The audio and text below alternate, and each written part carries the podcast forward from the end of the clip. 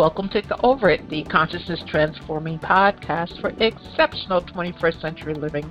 We've got a very different book about chakras today that we're going to be dealing with.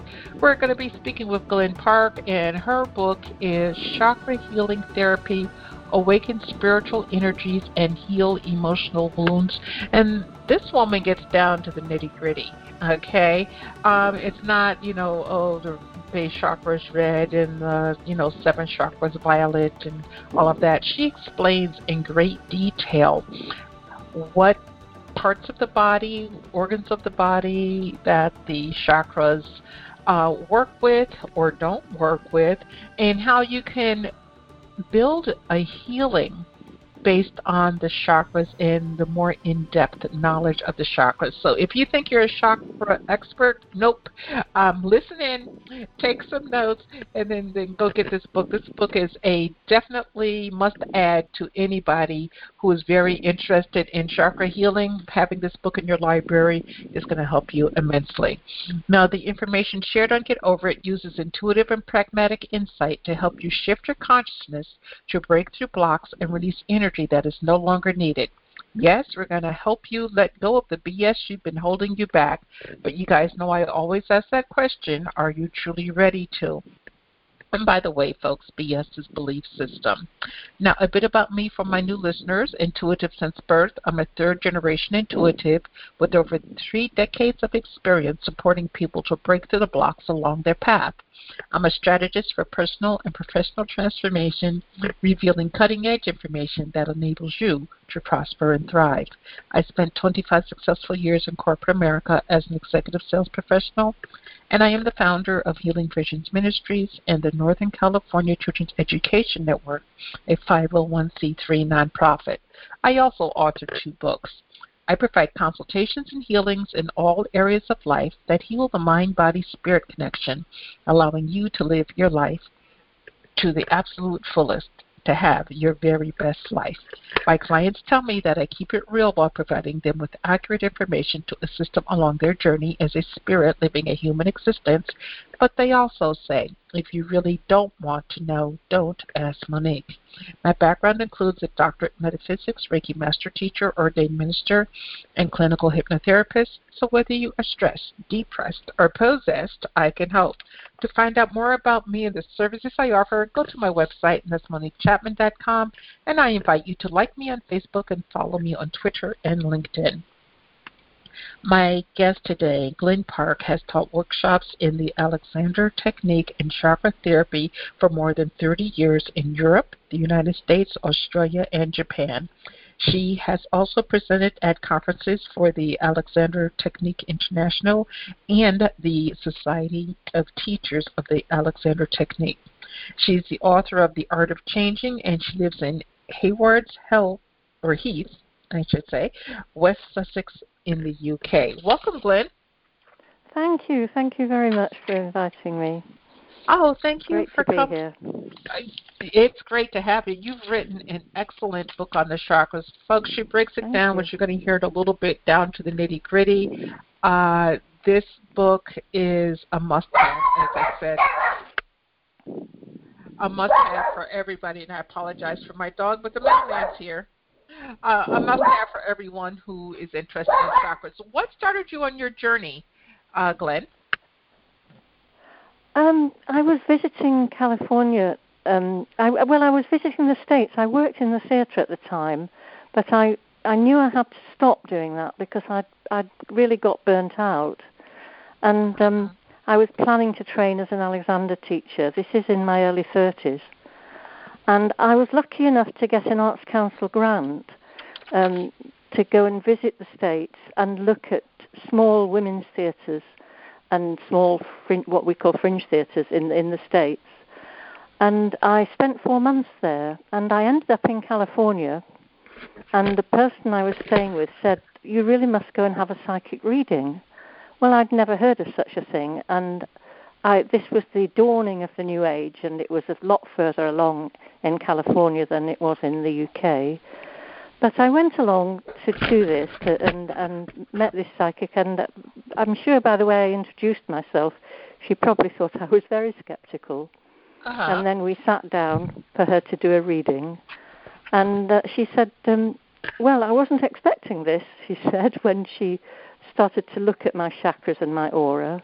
Mm-hmm. Um, she said, you, you, it look, I'm looking here and you're extremely psychic, but you don't know this and you're picking up lots of negative energy. And you need to learn how to look after your energy system, your psychic system. Mhm. And um, and that's the only thing I can remember about the reading. Um, it it explained why I was getting so burnt out in my work in the theatre. Mhm. Um, I, I still didn't know if I believed what she was saying or not, but um, I, I came back to England and began training in the Alexander technique, loving it and have loved it all my, all, you know, ever since I was introduced to it myself. Mhm. And um, and I started to see auras, and I started to have experiences that could only be dis- explained by some kind of psychic phenomena. I heard a voice once, and so on. So um, I thought, good heavens, that uh, Californian psychic knew what she was talking about. I'd better do something. yes, I'd better do something about this. And so I went and trained Mhm. in in um, the UK in London, and um, that's really where I was introduced to the chakras in my psychic training. Um, it it uh, worked out very well because I had a very understanding director of training in in the Alexander technique, and he was quite sympathetic to me bringing a bit of the chakras into my work, and and he was open to these new ideas that could influence the Alexander technique. Mhm. Um, so it, it, in a way, the two grew together, my psychic development and my Alexander development. okay. And that, that led me to, to write my first book where I brought the two together. Mhm. And then 30 years later, I've been writing the second book.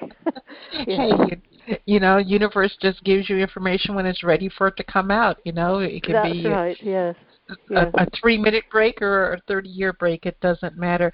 Um, now, you've mentioned the Alexander technique several times, so give us a very brief overview of what the Alexander technique is and how you have, I don't know, grown, if you will, from you you still use the Alexander technique, but now you're more focused on the chakra healing therapy. Yeah, that's right. Yes. Well, um, uh, Frederick Matthias Alexander was a, an Australian who was also an, an actor. He wanted to be an actor, but he found that he was getting these voice problems on stage. I mean, in those days, we're talking about a turn of the 20th century now. Uh, he he would go hoarse. In, in, you acted in a very sort of strong outward way in those days, and he he would lose his voice on stage and and be gasping for breath and making a right mess of his performance by the sounds of it. So he set about trying to work out what was wrong, and um, and he he um, couldn't get a medical doctor who could help him. N- Mhm. nothing they suggested, and they, one teacher, one medical doctor said, uh, "Rest your voice for two weeks before this performance, and you'll be fine." So he barely spoke to anybody for two weeks, and then he went into the performance, and he made a mess of it again. He'd lost his voice halfway through, so he realised that it resting wasn't solving it, that it was something he was doing when he spoke on stage that was damaging his voice, and he began to study his movements and what he did about how he thought about his movements, what he was thinking about when he was about to start speaking. And the, the main problem he felt he had was that he pulled his head back and tightened all the way down his spine. And so he learnt through conscious awareness, through mindfulness in a sense, Mhm. to undo this and to move in a way that was incredibly beneficial and healthy. And he lived a very healthy life and never had these problems again. And he then began to teach this system to other people, and that's how Alexander technique teaching developed from this this extraordinary man. Um, it, uh, to be an Alexander teacher's part healer and part teacher because we work with our hands. I didn't mention this about Alexander, but he started to teach other people the technique, and then got frustrated when they didn't do what he was telling them to do. so he started to go and actually hold their head and neck and stop them pulling it back, and found mm. that without he wasn't doing any manipulating, but by just putting a hand on somebody's body, the conscious messages that he had in his mind were trans- being transferred to the student's body. And Alexander teaches work like that. So we we put a hand on and we think the thoughts we think this body needs to be thinking. And at the same time, we teach those thoughts to, we say, think about your neck being really free. Think, you know, think about your back mm-hmm. widening and lengthening and so on. So we teach these kind of ideas and show people how they can move just through the simple actions of, of sitting and standing and walking and running and you know, it can be very, very basic, or it can be that you're an Olympic athlete and you decide to use this technique to improve your rowing. There are Olympic rowers who've used the technique. There are runners, uh, or a musician with a musical instrument needing help because they're getting in pain trying to play the violin or whatever. Mm-hmm. So we work with lots of different people. Actors usually work with the Alexander technique in this country and I think in USA. Mm-hmm. Um, understanding how to make their bodies work best for them, really. Okay. Now your art, your book, your book, The Art of Ch- Changing, has a lot of this basic information in it. Is that correct? Yes. Yes. Yes. Okay. And then in the second half, I do start to mention the the energy body and the chakras and so on. But I then, with my new book, have gone into a lot more depth about the chakras. Yes, so let's jump right to this new book. okay. okay, great. All right, you're talking about in the book you start off with the energy structure of the chakra system that it's a system of curves and it actually starts in in utero so explain to us the different um, curves how, what it affects the secondary primary the nerve plexus oh i see Give the curves of the spine mm-hmm. yes well there are seven major chakras in, in the system that most people in the West use for the chakras, and they're all placed at very significant points in the spine. Now, when you have a little baby, uh, uh an uh, embryo and a fetus in the womb, and and when that fetus is born, so for the first weeks of life, the, the, there's only one curve in the spine. There's a it's a curve that goes from the head round to the tail. Um, well, we all know what a baby looks like when they're lying down. Mm-hmm. But as the baby learns to raise their head, a secondary curve develops in the neck. And when they learn to sit up, a secondary curve develops in the lumbar spine. And that's how we get a spine that's got these primary curves of the outer spine and then the secondary curves of the neck and the lumbar spine. And the chakras, interestingly, are all placed at places where the spine changes direction. Now, the Sanskrit word for a chakra is it means a wheel or a, a disc or a rotating object. And clairvoyants who see the chakras, that's what they see. They say these kind of revolving light in, in the uh-huh. centers where the chakras are. Um, so it's almost as though you've got this little wheel in the spine at these chakra points, encouraging the spine to change direction in the right places. So the first chakra is at the very tip of the coccyx, at the very base of the spine. Mm-hmm. The sacral chakra, the next one, is at the point where the primary curve of the sacrum turns into the secondary curve of the lumbar spine. And then the solar plexus chakra, the next one, is where the secondary curve of the lumbar spine turns into the primary curve of the thoracic spine in the upper back. Mm-hmm. And then uh, the next chakra is the heart chakra, which is at the point at which that thoracic curve turns back on itself to go towards the neck. And then the next chakra, the throat chakra, is at the point where you get to the top of the thoracic spine and you get the curve of the neck, the cervical spine. And the, the sixth chakra is at the very top of the spine, at the atlanto-occipital joint, where the spine meets the head. Mm-hmm. And the final chakra, the crown chakra, is not located in the spine, which is quite interesting because it's it's the chakra that unifies everything. It's no longer in, in a in a solid physical part of the body. It's in a much softer tissue. Um, so th- that's where all the chakras are placed. Mm, okay, so um, talk to us about um, how the nerve plexus kind of intertwine with all, with all of that. Um, no, I um, I see what you mean. Yeah, the um,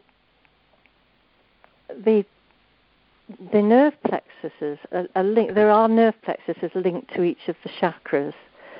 So you have a nerve plex in plexus that's called the coccygeal plexus, which is linked to the coccyx, mm-hmm. and that's linked to the base chakra.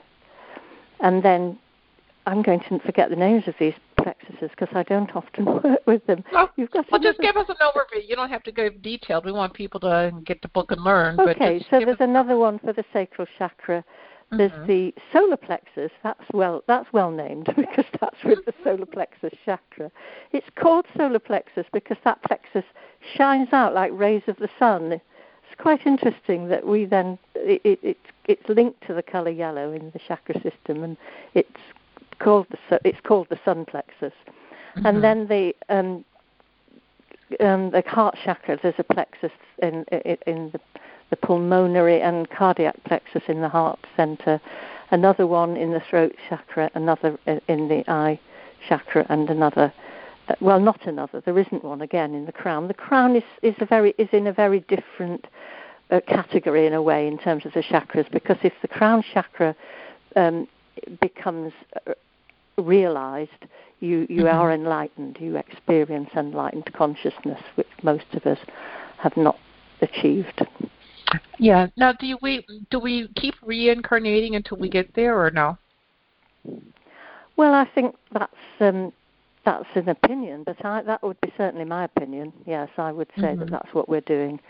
The the um, in the Hindu tradition, we have this goddess Shakti, who mm-hmm for each birth, she comes down through the spine. She she what she in one of the scriptures it says, I, a zillionth part of my a billionth she says, but nowadays we need to say zillionth part mm-hmm. of myself moved down and through the spine, and she then curls up like a snake in the base chakra, and and she's called Kundalini Shakti at this this point. Mm-hmm. and that is the life force energy of a human being. That's what keeps us alive throughout our lifetimes, and at death it moves out again. But the, the aim of Kundalini Shakti is to reunite with her lover, her consort, Lord Shiva, who, who uh, they're both manifestations of Brahman. Um, Lord Shiva is formless, unchanging energy of the universe, and Shakti is the manifesting creative energy of the universe. Mm-hmm. And she mm-hmm. longs to be back with Shiva, so she longs to get up to the crown chakra and be reunited. And, and that is the experience of non dual consciousness, where formless energy and all the manifestation energy are one, they are united. Mm-hmm. And so, yes, that's what the purpose, the spiritual purpose of being a human being would be to achieve that in a lifetime so when you die, you usually haven't achieved it, and you come back and have another go. Yeah. Is that, that, is that the answer to your question? Yeah, it does. Actually, I just before we um, started the recording today, I got a um, call from a classmate, um, former classmate, to tell me that his dad had passed away, and his dad was the music teacher at our high school, and uh-huh. he believed what you're saying. He believed. In fact, he was 95 when he passed, and he just passed yesterday, and he was angry at himself because he didn't live to be like 150. That was his plan, and you know whatever. It was oh. just it was yeah. just quite interesting to see um, the parallels between um, him and you know I don't know if he was working with his kundalini or what, but um, it's interesting to see how people synchronicity. Can, yeah, yeah, to see the use the energy and not necessarily have the same term for it. Now, talk to us a bit about. Um, well, before we talk about Kundalini, because that's where I was going to go, talk to us about the uh, Ida Nadi and the Pingala Nadi and how that affects our body. Yes, thanks. Yes, I'd like to talk about that because not many books on the chakra mention them in any depth. Mm-hmm. And the um, the nadis, the again the, the Sanskrit word nadi, we we call them channels of energy, but actually the Sanskrit word is is is about the movement. It's about a stream of flowing energy. So you think of it as flowing energy that's flowing through our bodies, and we have hundreds of these nadis according to the Hindu tradition. But in order to simplify that, they are translated as a, as a right hand side of the body system and a left hand side of the body. So you've got a central nadi, which is Sushumna, which is the, the nadi that the Kundalini rises back up to the crown chakra through. And then you have what's traditionally called the masculine Pingala nadi, and it's uh, I call it the solar nadi. It's about our individual autonomous self. Mm-hmm. And then on the left side of the body, you have the Ida channel, the traditionally feminine. I'm saying traditionally because it's not true anymore for us, for many of us. Mm-hmm. But we all have both sides in our and in ourselves. Um, so this is the lunar nadi, which is our relational, communicating, connecting, reflecting nadi, and we need these two sides of ourselves to be in balance, and uh, that's often quite a challenge. Um, so that's yeah. yeah. that could that could be quite a challenge. Now, in the book, you talk about um, the solar and the lunar um, nadi being parallel to the tree of life in the Kabbalah tradition. How yes. are they par- How are they parallel? Well, the, the tree of life has a, a masculine and a feminine channel, and which represent the similar, the autonomous self and the relational self in a very similar way. And it has then it has the central column. They call them columns in the Kabbalah system. Mm-hmm. Yeah. Mm, okay. Um, but, um, so, I mean, to give some examples of, of um, how the Nadi, uh, I don't know if you're aware of transaction analysis and how they talk about um, in childhood you get two uh, imbalances. One is the rebellious child, and one is the over-adapted child. So you get the the difficult, you know, child that's just going to want whatever it wants. This is for a very young child. And then Mm-hmm. the child that's busily pleasing the parents all the time and being terribly good. Those are two Im- two imbalances, which you would say the rebellious child would be imbalanced on the solar channel, and the over-adapted child would be imbalanced on the relational on the relational channel. So as I work through the chakras, I, I show how these imbalances manifest at different levels. Um, I mean, in the in the heart chakra, you have to balance your lunar tendency to, to for compassion, for Mhm. care and loving all creatures, to your um, solar capacity for equanimity, where you recognize that life is full of good and bad things for people. That's their experience of life, and it's part of an equanimity, a flow of equanimity that you can accept. So it's, you can imagine that's quite hard to balance, isn't it? Mm-hmm. Equanimity with compassion, and a lot of people spill over one way or the other. Even in the heart chakra, we don't totally come into balance, but we're usually more in balance there than anywhere else. And then with the throat chakra, you need to balance your need to express yourself, which is solar, with your need to listen Mm-hmm. and hear clearly what other people are saying, and also hear clearly what your inner self is saying.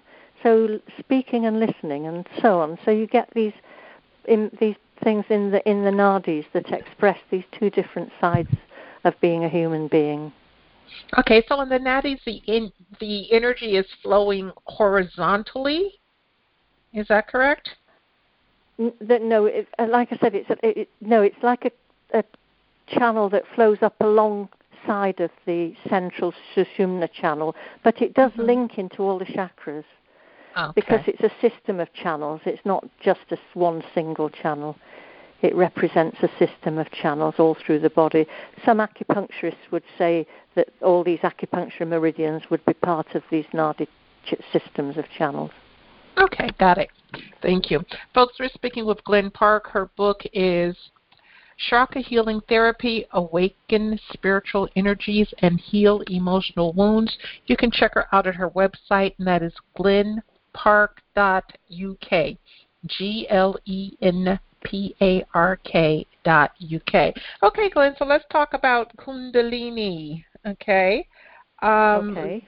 Uh, a lot of people come to me after they've played with it and um, didn't do it right.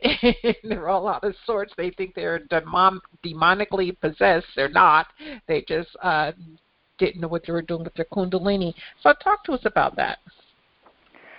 Well, in the book, I do say quite clearly that the chakra healing therapy work that I do is focusing on prana, pranic energy, which is a more a, a, less subtle energy. Kundalini energy is the most refined spiritual energy in the, in the body, um, and it gives rise to this more um, general pranic energy that would, you know, you call it chi. It's got lots of different names in different mm-hmm. cultures. Um, and what, what we try to do with chakra healing therapy is create a balance in our pranic energy.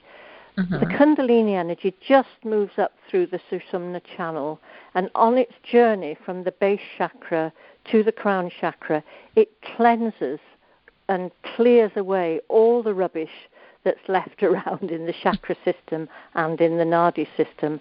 And mm-hmm. this can be pretty awful experience. So uh, some people have wonderful Kundalini experiences. Some people have very shocking experiences because old woundedness memories come very, very painfully to the surface and so on. So I don't attempt to work with Kundalini in either. I, I do say this in the book, but I, in my work as a chakra healing therapist, I try to get the body into to balance at a pranic level so that should Kundalini arise, it will arise in a positive, balanced, easy way. And there are specialists. Um, I mean, one of the people who've endorsed my book, Bonnie uh, Greenwell, she is a specialist therapist in Kundalini, and and she um, would has given accounts of the different ways in which you can experience it. So it, it has to be worked with very carefully, and I think that's why um, spiritual teachers say you need to have a spiritual teacher to work with Kundalini. You need mm-hmm. to have guidance, or else you can have a very terrifying experience. So you can be, it can be wonderful, it can be terrifying. Mm-hmm. Okay. Does that, um, does that, help? Does that explain what? what oh yeah. Yeah. Oh, good. Just fine. Just fine. Actually, I want to switch gears and talk about another K word that you mentioned in your book, and that's karma. Karma and the chakras. Um, you say in the book that um, we can't use karma as an explanation for any bad event in our lives. Now, a lot of people think that karma, you know, if something bad happens, it's my karma. Okay. Um, so how do we interpret karma? And then you also say that the sacral chakra holds the karma we incarnate with. So talk to us about karma in the chakras and karma um, in the sacral chakra and incarnation because a lot of people say, well, I'm really a good person. All these bad things keep happening to me. Could that be a past life bleeding into this one?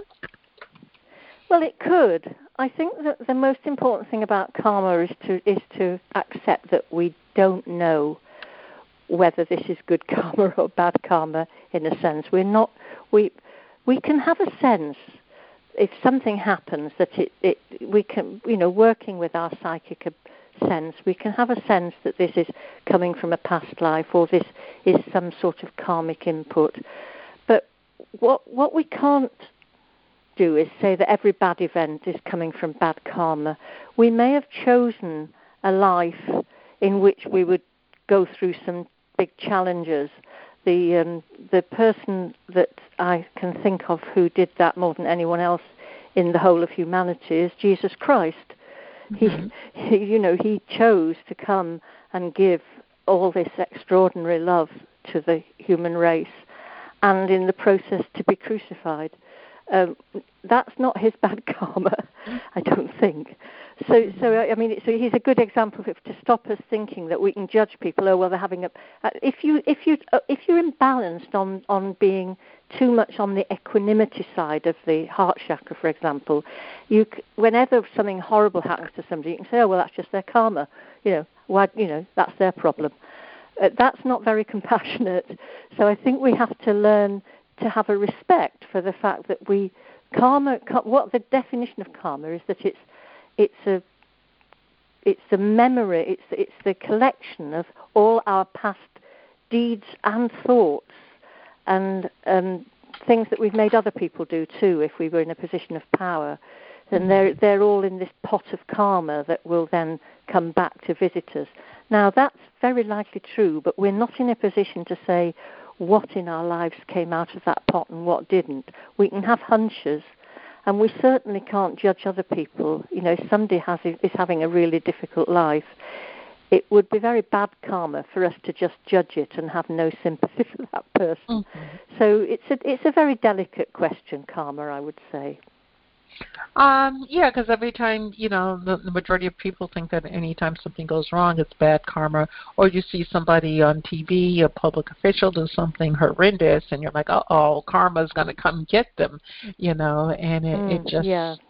you know, no, I mean, it's, it's, no, it's a, it's a complex and subtle and concept that we need to treat with great respect. Mm, okay. Um, as I said, folks, her book has a lot of information that's going to challenge your thinking and open your mind. And I am very grateful for that. Um, Glen, talk to us about um, the physical level effect on the chakras and the psychological effect on the chakras. First, okay. Yeah.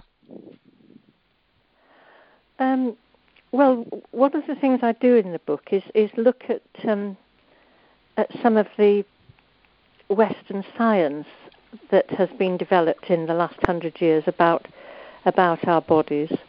Um, so, for example, so um, the sacral chakra is governs the, the lower abdomen, and so it, it's it's in the area of the intestines. Well, we now know that there's uh, millions of nerve cells in this area of the body. The researchers call it the the and oh the, well I call it the gut brain. I was trying to think of the long word, but I can't mm-hmm. now. It, it's the gut brain, and mm-hmm. it produces 95% of the serotonin, which is the feel good hormone uh, that we we and that links completely with the fact that it's the it's the pleasure center, the second chakra. It's mm-hmm. our inner child. So the psychological aspect of that chakra is is that we all have it, it develops during it develops and gets programmed during our childhood. So it's it's the stage of development of childhood, and it's the period of our life when we are looking for pleasure. We're looking for happiness through our relationship through our senses, our, how our senses sense the world, how our how we have relationships with our family, and then later how we have relationships when we go to nursery and and make friends and so on. So we have it. We all have this inner child that we grew, for better or worse, in our childhood, and mm-hmm. and has a, it has a certain consciousness that we take through our lives with us, and and there might be wounds there that we that can be healed, but um, this links to the physical level where it, it's the part of the body that produces most of our feel good hormones. So that's an example of the physical level matching. Another good example like that is with the heart chakra. That's now been reclassified as an endocrine gland. It, mm. uh, it, one of the main hormones it produces is oxytocin, which is the love hormone. It's the hormone we call the love or the bonding hormone and and it, it, so it fits perfectly with the heart as the chakra of um, love and compassion and kindness and connection with with all, with everything, feeling a part of the whole. Um, and the, also, it's it's got a, thousands of neural cells just like the brain, with axons and dendritic connections. It's like a small brain about the size of a cat's brain. Mm-hmm. And the work that the heart does is to bring all different areas of the body functions and organs working together into harmony. That's that's its what it ha- and it has this constant conversation with the head brain. I think sending more information to it than it receives from it actually. So Mhm. so it's a very important little brain in our heart and another brain in our guts. Um, and it fits again with the with the psychological level of that chakra. So I try to show how these these levels are linked, the physical and the psychological.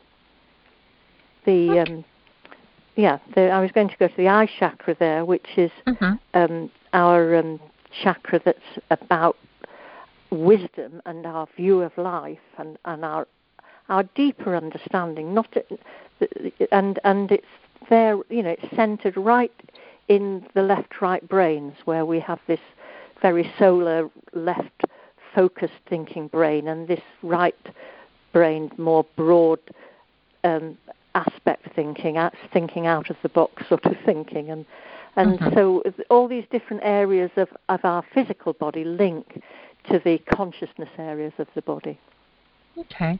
Um, you suggest that there are very different levels within each chakra. Talk to us about that.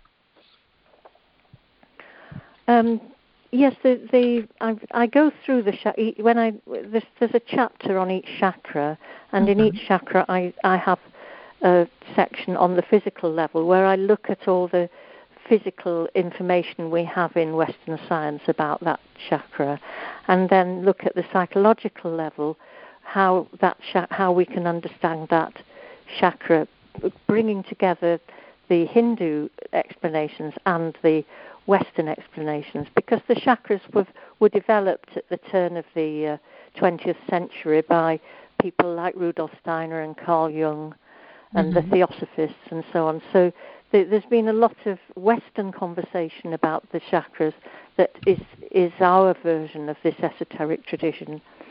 Um, and then from the psychological, we move to the psychic level of the chakras because um, the chakras all have an energetic, psychic level to them, which is like a deeper level of the psychological level.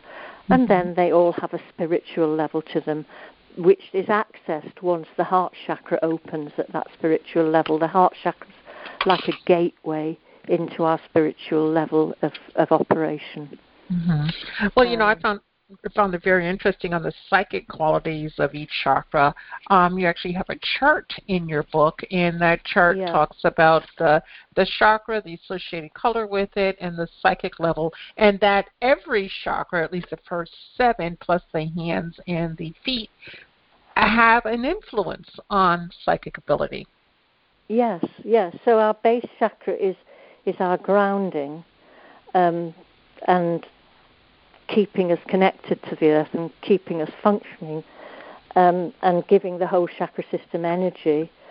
Through the feet as well, we have receiving chakras at the feet, and we also have chakras at the center of our hands, which is where we both receive and give out energy. So this is Mhm. what healers work with when they're working with their hands. Uh, but the base chakra is receiving energy, and then this, the sacral chakra, the inner child, that the psychic level of that is clairsentience, where we can feel someone else's feelings. Um, then the third chakra is where we move energy around our body. That the third chakra sort of controls our inner psychic system.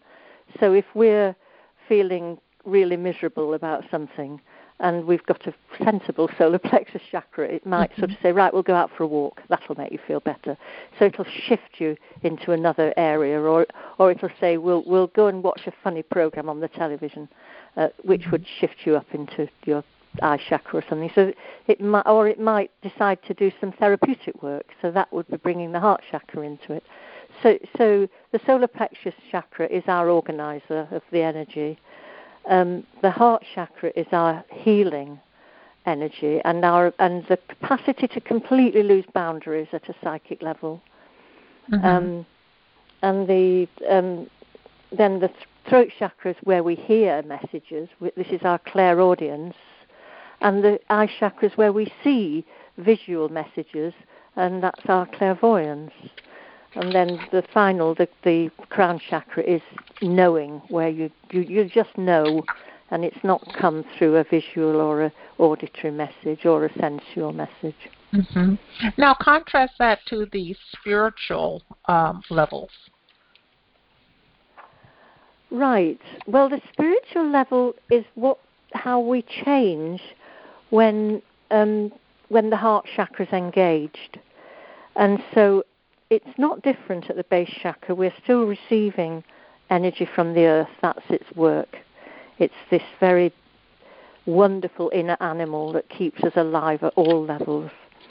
Um, the sacral chakra is, is the chakra that holds our karmic patterns until they're released. Our solar plexus becomes servant of spirit. So the solar plexus chakra becomes the part of us that that does say, right, I'm I'm going to do the work that I'm meant to be doing. Now it might not be the chakra that works out what that is, but it's the chakra that when when it writes the jobs list in the morning says, right, today I'm going to meditate for an hour, and or whatever it is that it thinks you need to do for your spiritual development. Mm-hmm. Um, and uh, when it's not at the spiritual level, the it's very much the, the stronghold of the ego. It's the it's the part of us that's looking after the self, for better or for worse, depending on how well it's programmed, how mm-hmm. strong our inner critic is, or uh, you know, depending on things like that. But it's but it's not interested in the ego once it becomes spiritual. It wants to do what's right for spirit rather than what's right for this person. Okay. And then um, the heart chakra. Sorry, yeah. No, go ahead. Please go ahead. All right. The heart chakra is our our witness. It's our witness energy, um, where we see we see ourselves first first of all with with loving acceptance of our wounds and our gifts. So we're able to accept and be grateful for our inner animal, our inner child, and our inner young adult of the three lower chakras, and and allow them to um, feel accepted and loved. And with that acceptance and love, wounds begin to heal, they begin to melt, and they begin to mm-hmm. change. Um, so the heart chakra is very important, but it's also very important because it's the gateway to the spiritual realm for the whole chakra system. And and so the, the throat chakra is where we we find our calling. I mean, it's it's so it's not it's the chakra of self-expression and communication at a psychological level, but at a spiritual level, it's it's where we feel called. We're hearing our inner voice say, "This is what you're meant to be doing. This is this is what I, I I said to myself for years before I wrote this book. I've got to write this book before I die." It was mm-hmm. it was like that that I, that was my job. I had to do that job, and um, yeah. So it's it's finding that, and and it's also finding the true self, the self that hasn't had to adapt to fit into a difficult family or a difficult job or whatever it is. It's it's where you get let go of all those wounded parts of yourself and find your true self. And then you your eye chakra is your inspirational thinking and it can also be bringing uh, that inspirational thinking is coming down through the crown chakra. It's not just the thinking that we get from experience. It's not, well, you know, work, uh, my life's been difficult, therefore the world's a difficult place. You get the inspiration of, I can make something really beautiful happen in this world, and this is how I can contribute to that. So there's a very different way of seeing the world as the spiritual level opens. Mm-hmm. And the crown chakra is receiving that spiritual energy. It's feeding us all the time with that spiritual energy. It's just that as the heart opens, the, the flow gets stronger and the flow gets more conscious. But we we are spiritual beings and we're receiving that spiritual energy from the heavens, from the earth, and, and we're like a prism suspended between these two realms. Hmm. Okay, thank you for sharing. Now, in your book, you have many success stories, healing stories. Share with us one of your healing stories so someone can have an idea of how this energy can work. Right. Okay. I wonder which one to pick. I Whatever know, one you want. My my, my fl- flamenco dancer. Okay. Uh, do do you remember that one? Um, not off the top of my head, but go for it. Okay. Well, it was a young man who came to see me because he was a very enthusiastic. He was enthusiastic. He was a, um, a an Englishman, um, but he was very attracted to learning to be a flamenco dancer, and he'd been teaching, uh, um, studying flamenco dancing. We had a teacher that he went to every week, and he practiced every evening after work in this uh, studio that he had access to, and he was finding that he couldn't sleep and that he was getting backache. Hmm. And so he came to me for Alexander lessons, essentially, to see if he could get rid of his backache and if I could somehow help with his sleep problems. Well, I, I've got to ask people to imagine what flamenco dancers look like because very often, if you see them, they, they've got their chest stuck out and they've got their back very narrowed at the back.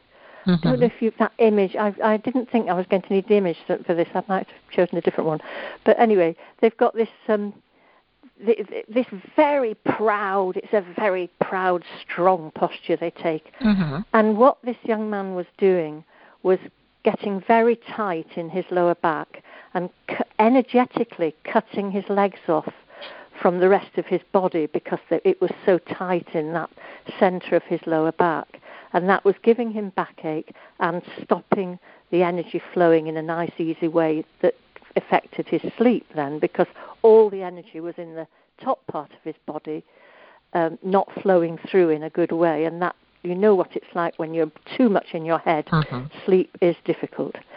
So mm-hmm. that was that was what was happening to him. So we worked at that level, and we we actually looked at flamenco dancers who didn't do this tightening and who were still wonderful and he learnt how to dance in a way that didn't tighten his back like that. But he said, I'm still not happy with the quality of my dancing. It's still not, I'm still not getting what I want from my dancing. I've sorted out my back problems, I'm sleeping better, but can you help me with that? And I said, well, we need to look at the chakras for mm-hmm. that. And the chakra that's um, particularly affected with the, this with you with this is is the solar plexus chakra. Now, our solar plexus chakra is is the stage of life it links to is just after puberty, young adulthood, um, going up to 30s, early, you know, that sort of age, late mm-hmm. 20s. The, the, the, that's the period when people are trying to establish themselves as an adult. And we have two um, personalities inside our solar plexus chakra, I like to say. We have an inner champion and an inner critic. And it's very good to discover what your inner champion and your inner critic are like and who's in charge of that solar plexus chakra. Because mm-hmm. what this young man found was that he had a very self destructive inner critic. And if you think of flamenco dancing, they look so proud, they look so pleased with themselves, um, they don't look as though they've got strong inner critics. They look as though they've got strong inner champions. Mm-hmm. And um, and and so we worked at a psychological level then to stop his inner critic being so fierce and to um, nourish his inner champion and get the two to talk to each other so that you ended up with a strong inner champion and a critical friend who could give you a criticism in a gentle way not in a heavy duty, self destructive way. Mm-hmm. And um, and as a result of that, his dancing just went on by you know leaps and bounds, it, literally with flamenco dancing. Um, and and at the end of this process of coming to see me, he said, "I started flamenco dancing." Because I wanted to feel that confidence that flamenco dancers demonstrate and and I finally got there, but by a very roundabout route. It, we, so we were working on building his confidence, mm-hmm. and in the, as a result, he became a much better flamenco dancer. So that was that case study. Oh, that's a wonderful story, and um, it's a lovely story. Yes, he's yeah. a, he's a lovely, yeah. I wonder how people grow Well, Glen, our time is almost up. I do appreciate you being on today. What pearl of Thank wisdom you. would you like to leave with our audience today? I'm sorry. What What pearl of wisdom? What pearl of wisdom would you like to leave with our Oh, audience pearl today? oh goodness. Can I, I? Can I? I don't know if I have time. I was going to tell another story about um, the heart chakra, but I don't know. Well, if we have a couple minutes. Go ahead. Yes, well, I, uh, it's in the book again, but it, but one of my most wonderful heart chakra stories was going for a walk with a friend along the um, the cliffs of Dover, and the the cliffs go down to the sea. But where we were walking, there was another cliff that went up to agricultural land, um, several meters up from us. So we were in the middle of this cliff, walking on a nice walk between them, and all these kestrels were were hunting at the top of the cliff. But as we walked along, we saw a kestrel that was only halfway up on a perch, and it kept flopping down to our level and then flopping back to its perch. And we thought, this kestrel's not well. It's not got the strength to get up to the top of the cliff and, and hunt with all the other kestrels. Mhm. You know what a kestrel is, don't you? It's a hunting a, haw- a hawk Okay. that we we have so that we have in this country. In case you don't have them in the USA, it's a it's a small hawk, Mhm. and uh, so we decided we were going to send love from our heart chakras, love and healing, to this kestrel, and we sent out the two of us love and healing to this kestrel. As a result of which, after about five few minutes, the kestrel took off and went up to the top of the cliff, and we felt very pleased with ourselves walked away, and then my friend turned round and said, "Glen, turn round." And I, uh, it slowly, and I did turn round slowly, and there on the path behind us was this kestrel, just Oh, wow. a few meters away, Mhm. and it was sitting on our path. It was just wonderful, and we said, "I think it needs some more energy," so we sent it lots more love and healing, Uh-huh. and then off it went, and, and and followed us on our walk all the way along this cliff. Oh, It was just lovely. Well- And so the heart chakra opens you, the love and healing that it, it, it, it, as much as you give out comes back to you. And that kestrel came and gave us as much love and healing back as we gave to it. And that's the joy of the heart chakra. Oh, what a beautiful story. So, you know, people is important, you know. Your chakras are Mm. important. Um, Glen presents a very different way of working with your chakras within the familiar way that you are used to. You delve deeper. So if you want a deeper dive, and we've got time now during COVID to really work on ourselves, okay? So that by the time this is over, we can come out and be our very best selves that we could possibly be. So if you're interested in being your very best self, please consider buying the book, uh, Chakra Healing Therapy by Glen Park, because it will be a game changer for you. So Glen, thank you for being with us. Um, the audience, I do thank you, and I do appreciate everybody's time and attention. And I want you all to remember that the most important choice that you can make is what you choose to make important. Consider making the masterful choice of chakra healing therapy. Abundant blessings, light and love to all. Agape.